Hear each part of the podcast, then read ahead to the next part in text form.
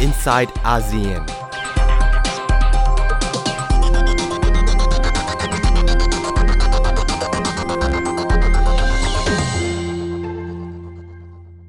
I've heard there was a secret chord that David played and it pleased the Lord. But you don't really care for music, do you?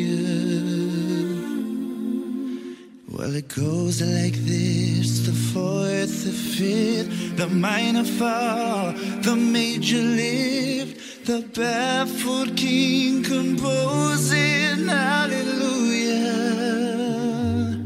Hallelujah. Hallelujah.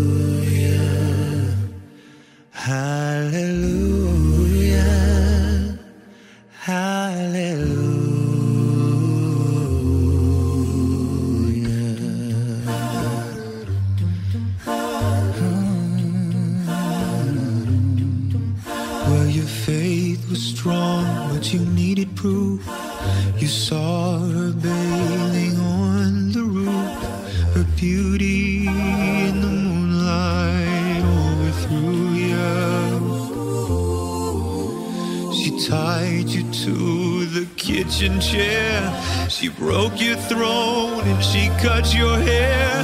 And from your lips she drew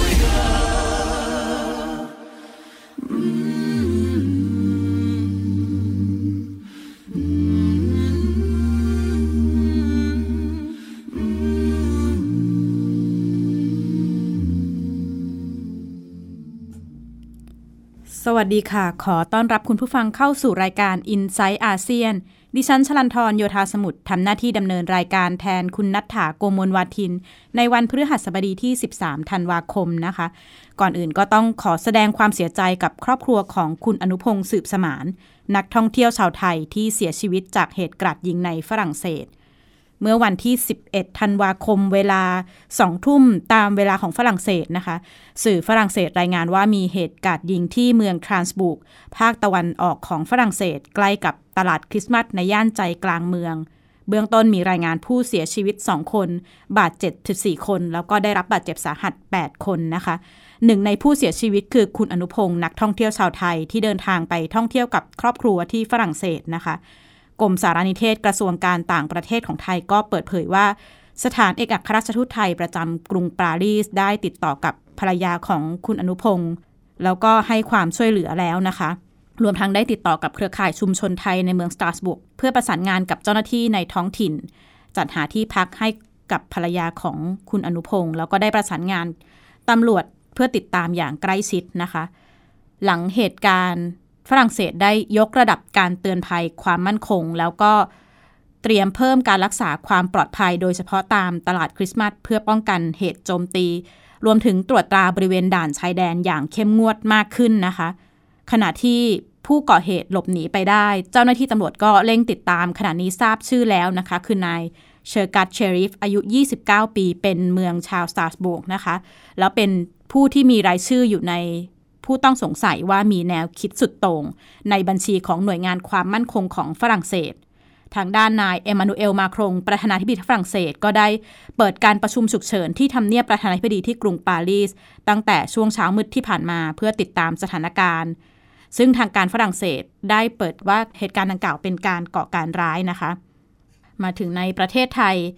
ช่วงที่ผ่านมานโยบายของรัฐบาลในการให้ของขวัญปีใหม่ 500 บาท ช่วยเหลือค่าเช่าบ้านให้กับผู้มีรายได้น้อยเริ่มเริ่มทยอยออกมาในเห็นในช่วงใกล้เลือกตั้ง แม้ทางรัฐบาลจะบอกว่าไม่ใช่การแจกเงิน แต่ก็จะถูกวิพากษ์วิจารณ์อย่างมากนะคะ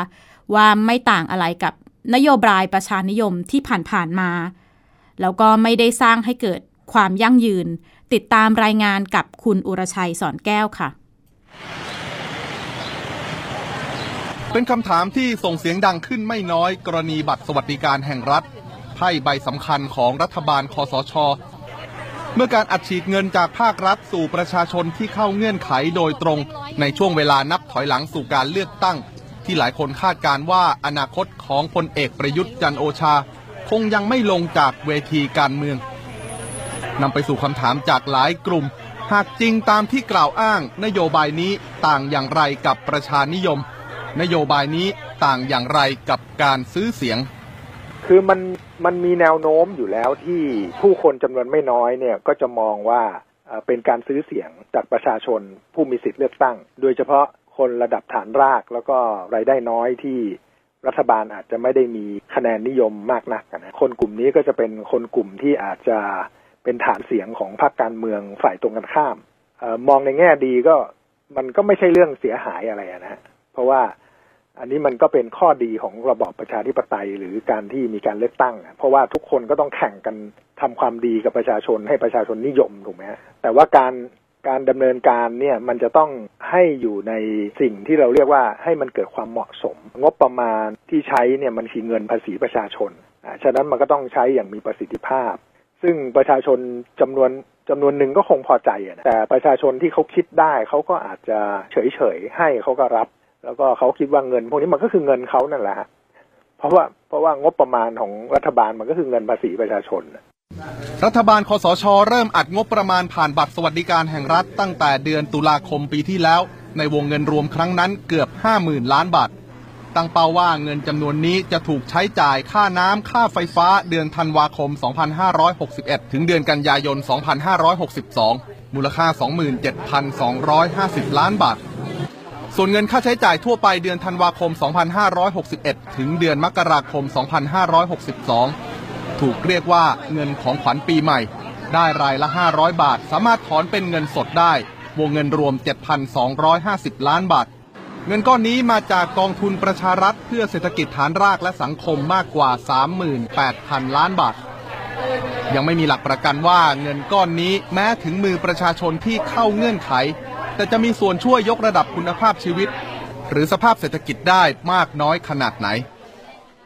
ในสภาพเศรษฐกิจณเวลานี้เนี่ยไม่มีความจำเป็นใด ๆ ที่กระต้องกระตุ้นการบริโภคนะเอ่อเพราะว่าการขยายตัวทางเศรษฐกิจในภาคการบริโภคมันก็ไม่ได้ชะลอตัวหรือลดลงแต่อย่างใด แต่ถ้าบอกจะแก้ปัญหาเรื่องความเหลื่อมล้ำแก้ปัญหาความเดือดร้อนของประชาชนในระดับฐานรากเนี่ยมันต้องแก้อีกแบบหนึ่ง เช่น ทำให้เขามีไรายได้มากขึ้น เข้าถึงปัจจัยการผลิต ดีกว่าเอาเงินไปไปไล่แจก แล้วก็ในที่สุดเนี่ยเงินที่เขาได้รับมาเนี่ยบางทีมันก็ไม่กลับเข้ามาสู่คนจนหรือธุรกิจ SME นะแม้ผลลัพธ์ยังไม่ปรากฏชัดเจนแต่ล่าสุดมีกระแสวิจารณ์ว่าการใช้เงินของรัฐบาลคอสช อาจนำไปสู่ความเสี่ยงด้านวินัยการคลัง และไม่ช่วยสร้างเสถียรภาพทางการเงิน อาจไม่ช่วยยกระดับคุณภาพทางเศรษฐกิจได้ อุรชัยสอนแก้วไทย PBS รายงาน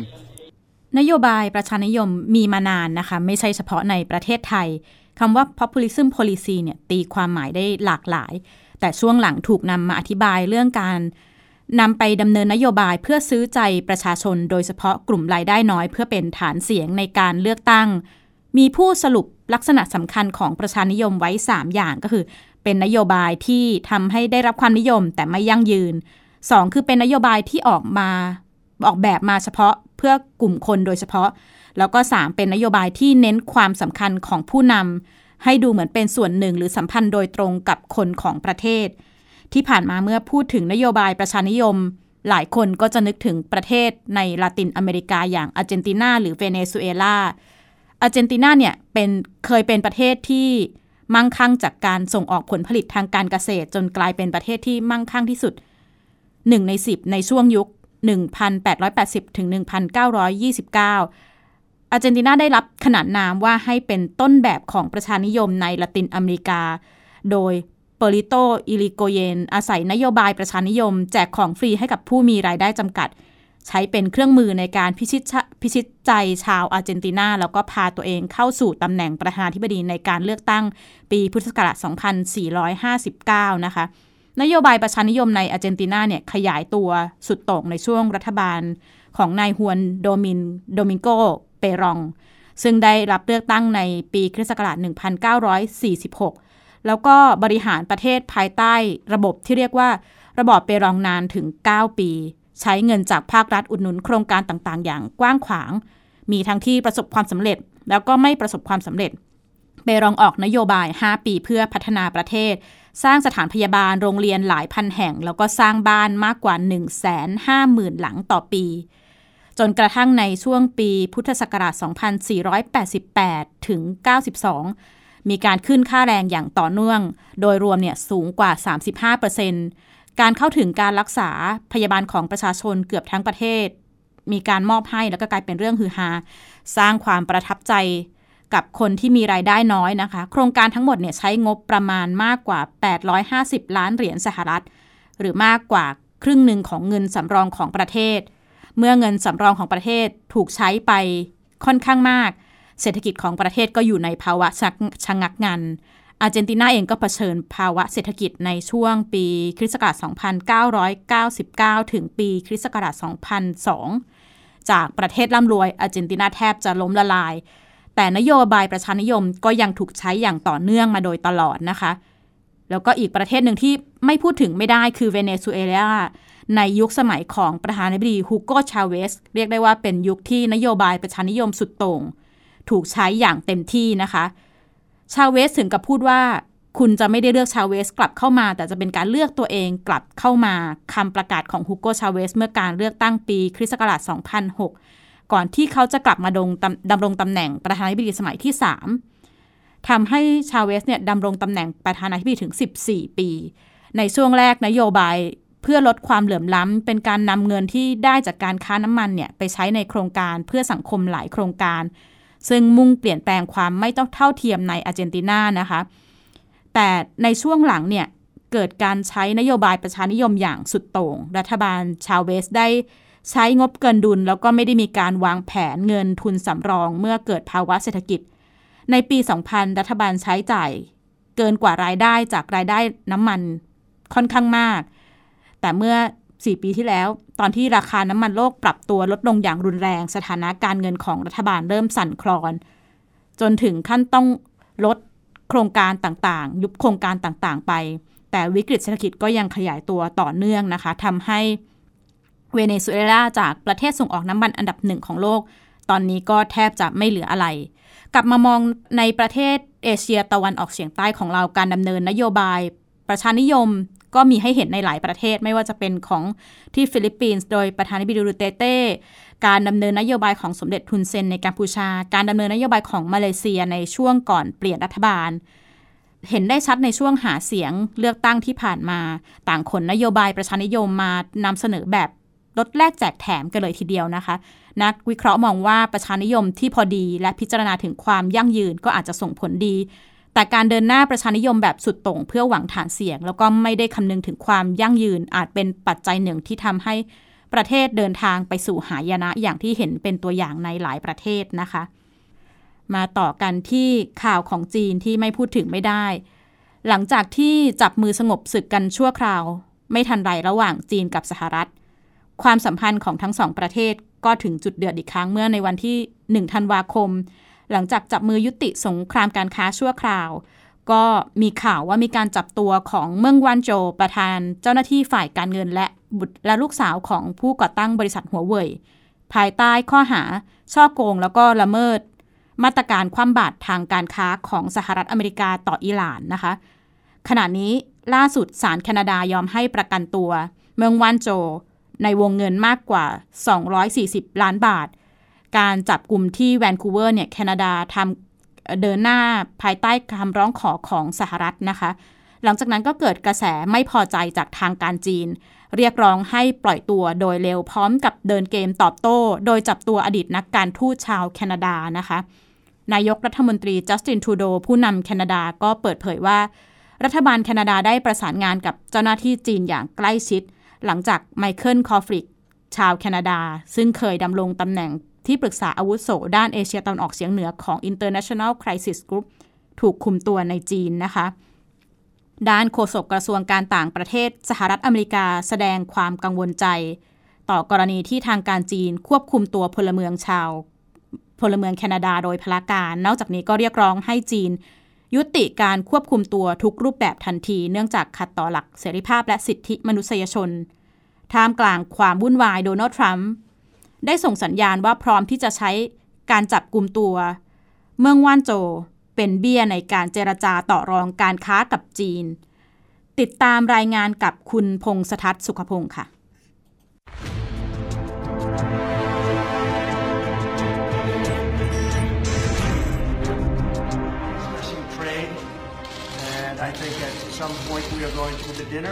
ในขณะที่ประธานาธิบดีโดนัลด์ทรัมป์ผู้นำสหรัฐ และประธานาธิบดีสีจิ้นผิงผู้นำจีนกำลังจับเข่าคุย หาทางผ่อนคลายความตึงเครียดจากสงครามการค้าด้วยบรรยากาศผ่อนคลายจนนำไปสู่การพักรบเป็นเวลา 90 วัน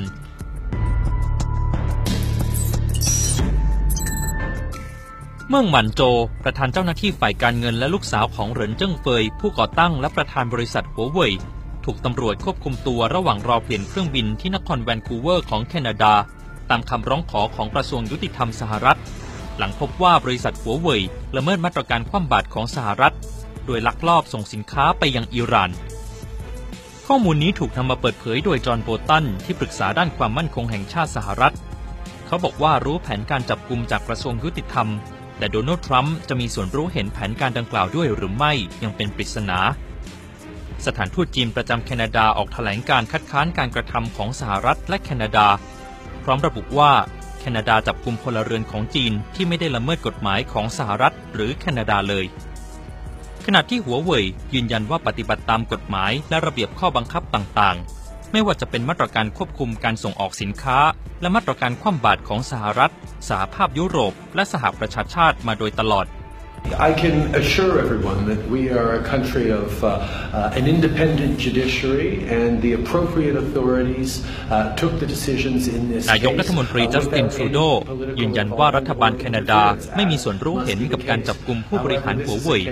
และย้ำว่าแคนาดาเป็นประเทศที่มีระบบศาลยุติธรรมที่เป็นอิสระ ไม่มีการแทรกแซงจากฝ่ายการเมือง จนถึงเวลานี้เบื้องหลังการจับกลุ่มผู้บริหารหัวเว่ยยังไม่ชัดเจน แต่ครั้งนี้ไม่ใช่ครั้งแรกที่หัวเว่ยตกเป็นเป้าโจมตีของสหรัฐ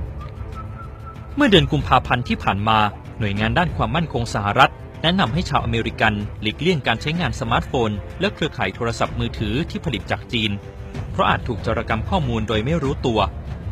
นอกจากนี้ยังตั้งข้อสังเกตว่าหัวเว่ยและ ZTE สองบริษัทยักษ์ใหญ่ด้านโทรคมนาคมที่มีความสัมพันธ์ใกล้ชิดกับรัฐบาลจีน อาจอยู่เบื้องหลังการจารกรรมข้อมูลการค้า และการโจมตีทางไซเบอร์ ของสหรัฐเนี่ยเขามีรายงานนะฮะชื่อว่ารายงาน Section 301ครับเอ่อของผู้แทนการค้าสหรัฐนะครับซึ่งก็เป็นรายงานพฤติกรรมการค้าที่ไม่เป็นธรรมของฝ่ายจีนเอ่อโดยที่เอ่อโฟกัสในเรื่องเทคโนโลยีนะครับเอ่อรายงานฉบับนี้ก็พูดถึงหลายวิธีที่จีนใช้นะครับ ซึ่งเมื่อกี้เราก็พูดถึงว่าวิธีหลักๆ ก็จะอาจจะเป็นการที่เอ่อบังคับ ให้เอ่อคนที่มาลงทุนต้องทำสัญญา joint venture กับฝ่ายจีน สุดท้ายมีการทำเทคโนโลยี transfer ในที่สุดนะครับแต่ว่าอีกเรื่องหนึ่งที่ในรายงานนั้นเนี่ยมีพูดถึงนะครับก็คือเรื่องความมั่นคงทางไซเบอร์นะครับก็คือบอกว่าเอ่อรายงานนั้นเนี่ยเชื่อว่านะครับเอ่อมีการที่สนับสนุนของรัฐบาลจีนในการที่จะโจรกรรมข้อมูลนะครับเอ่อทางระบบไซเบอร์นะครับซึ่งอันนี้เราต้องบอกนะครับว่าทางจีนก็ปฏิเสธนะครับว่าว่าเอ่อ ไม่ได้มีการทำอย่างนั้นนะครับสมมุติว่าเราใช้ฮาร์ดแวร์ที่มาจากจีนเนี่ยนะครับมันมีเทคโนโลยีหลายอย่างที่บางทีเนี่ยจีนสามารถที่จะใส่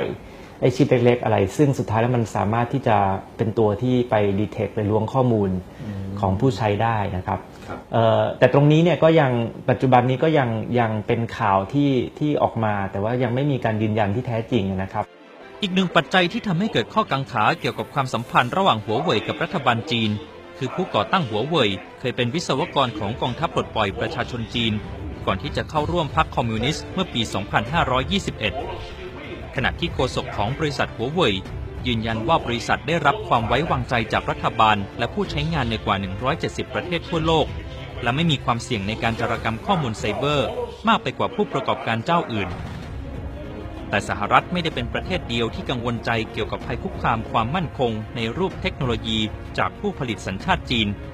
เนื่องจากออสเตรเลีย นิวซีแลนด์ อังกฤษ ต่างประสานเสียงต่อต้านเทคโนโลยีจากจีนเช่นเดียวกัน ไม่ว่าการจับกลุ่มตัวผู้บริหารระดับสูงของหัวเว่ยจะเป็นเพียงเกมการค้าระหว่างสหรัฐกับจีน หรือเป็นการเชือดไก่ให้ลิงดู เพื่อข่มขู่บริษัทสัญชาติจีนที่ฝ่าฝืนกฎระเบียบการค้าระหว่างประเทศ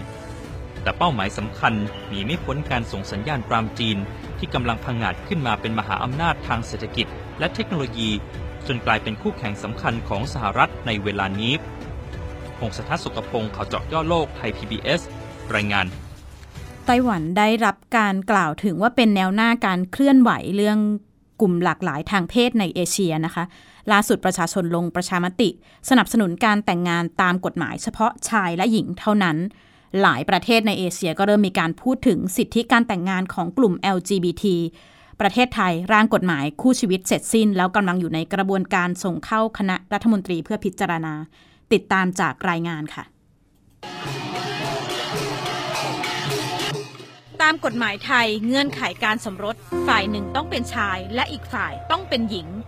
การกำหนดเพศสภาพระบุชัดในกฎหมายเกี่ยวกับสถานะคู่สมรสของหลายประเทศ แต่ก็มี 26 ประเทศ ที่ขณะนี้มีกฎหมายสนับสนุนการแต่งงานเพศเดียวกัน บางประเทศยังไม่ครอบคลุมทั่วประเทศ เช่น สหรัฐอเมริกาและสหราชอาณาจักร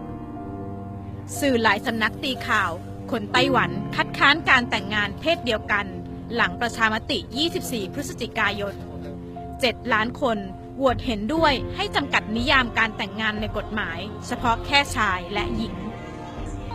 กลุ่มต่อต้านการแต่งงานเพศเดียวกันในไต้หวันระบุ นี่คือชัยชนะของทุกคนที่เห็นคุณค่าของครอบครัว และอนาคตของเยาวชน นักเคลื่อนไหวเพื่อความเสมอภาคในการแต่งงานของไต้หวันระบุ ก่อนการทำประชามติมีความพยายามปล่อยข่าวลวง เพื่อสร้างความเข้าใจผิด So the result only can decide uh, what kind of law we are gonna use. Um, however, the process um, during the referendum, um, I think is very harmful and very. Um, um, it hurt uh, LGBT community a lot because there are so many mistaken information and wrong information. ผลประชามติครั้งนี้ขัดกับคำตัดสินของศาลสูงไต้หวัน ที่ระบุว่าการกีดกันการแต่งงานของคนเพศเดียวกัน ขัดต่อรัฐธรรมนูญ กลุ่มความหลากหลายทางเพศไต้หวันระบุ เดินหน้าเคลื่อนไหวเพื่อการแต่งงานของคนเพศเดียวกันผ่านกฎหมายแยก แม้ฟิลิปปินส์จะเป็นประเทศที่มีจำนวนคนเข้าร่วมเดินขบวนกลุ่มความหลากหลายทางเพศมากที่สุดในเอเชียตะวันออกเฉียงใต้ แต่กลุ่มศาสนาที่สนับสนุนความหลากหลายทางเพศระบุว่า ปัญหาสำคัญคือกลุ่มความหลากหลายทางเพศไม่ตระหนักถึงสิทธิของตน we have like don't ask, don't tell kind of thing. Uh, we are recognized to some level. We we our presence. There's a strong LGBT presence in the Philippines. There is a level of comfort for the LGBT community. So the other challenge is how do we mobilize and really push the LGBT community to be more feisty, to be more courageous, and to see the importance of their rights even as some rights are given to them. พระราชบัญญัติคู่ชีวิตร่างแรกของไทย เริ่มขึ้นเมื่อเกือบ 6 ปีที่แล้ว ฉบับล่าสุด ปรับคำนิยามไม่จำกัดเพศสภาพ บุคคลที่จดทะเบียนตามพรบนี้สามารถตัดสินการรักษาพยาบาลและทำศพแทนกันได้ มีสิทธิ์ให้และรับมรดก สามารถทำนิติกรรมและจัดการหนี้สินร่วมกัน แต่สถานะของคู่ชีวิตไม่เท่ากับคู่สมรสร่างพรบดังกล่าวไม่รวมสิทธิ์หลายอย่าง เช่นการรับบุตรบุญธรรม การอุ้มบุญ การรับผลประโยชน์และสวัสดิการ และการลดหย่อนภาษี นายกสมาคมฟ้าสีรุ้งมองว่าภาคประชาสังคมไม่เห็นด้วยทั้งหมดกับร่างพรบฉบับนี้ แต่บางส่วนมองว่าเป็นจุดเริ่มต้นที่ดี แต่การไม่เห็นด้วยในร้อยเปอร์เซ็นต์เนี่ยมันสามารถแบ่งแยกออกเป็น2กลุ่ม คือกลุ่มหนึ่งคิดว่าไม่ควรมีเลย ในเมื่อมันไม่ครบถ้วนก็ไม่ต้องมีซะ ก็คือ get to zero ไปไม่ต้องมี อีกส่วนหนึ่งก็คือว่าไม่เห็นด้วยก็ตาม แต่ก็คิดว่าการขับเคลื่อนเพื่อให้มี เพื่อมีเพื่อนำไปสู่การแก้ไข ในอนาคตในส่วนที่ยังขาดอยู่ อังกฤษและสกอตแลนด์ผ่านกฎหมายความเสมอภาคในการแต่งงานเมื่อ 4-5 ปีที่แล้ว เอกอัครราชทูตอังกฤษประจำประเทศไทย ได้แต่งงานภายใต้กฎหมายนี้ กล่าวถึงบทเรียนของประเทศอังกฤษต่อการเคลื่อนไหวเรื่องการแต่งงานของคนเพศเดียวกัน I mean, I think the lessons learned uh, from our perspective is that it was about building confidence in society, building understanding of what actually it was that LGBT were asking for. It's not about being tolerated or accepted. It's about being seen as equal individuals in society. ร่างพรบคู่ชีวิตของไทย ขณะนี้อยู่ในขั้นเริ่มต้น ต้องผ่านอีกหลายขั้นตอนกว่าจะออกเป็นกฎหมายบังคับใช้ ชลันทรโยธาสมุทรข่าวเจาะย่อโลก ไทย PBS รายงาน และนี่คือทั้งหมดของ i n s i ซต์อาเซียนวันนี้นะคะ ดิฉันขอลาไปก่อนแล้วก็พบกันใหม่พฤหัสบดีหน้า สวัสดีค่ะ ติดตามรับฟังรายการย้อนหลังได้ที่เว็บไซต์และแอปพลิเคชันไทย PBS Radio ไทย PBS Radio วิทยุข่าวสารสาระ เพื่อสาธารณะและสังคม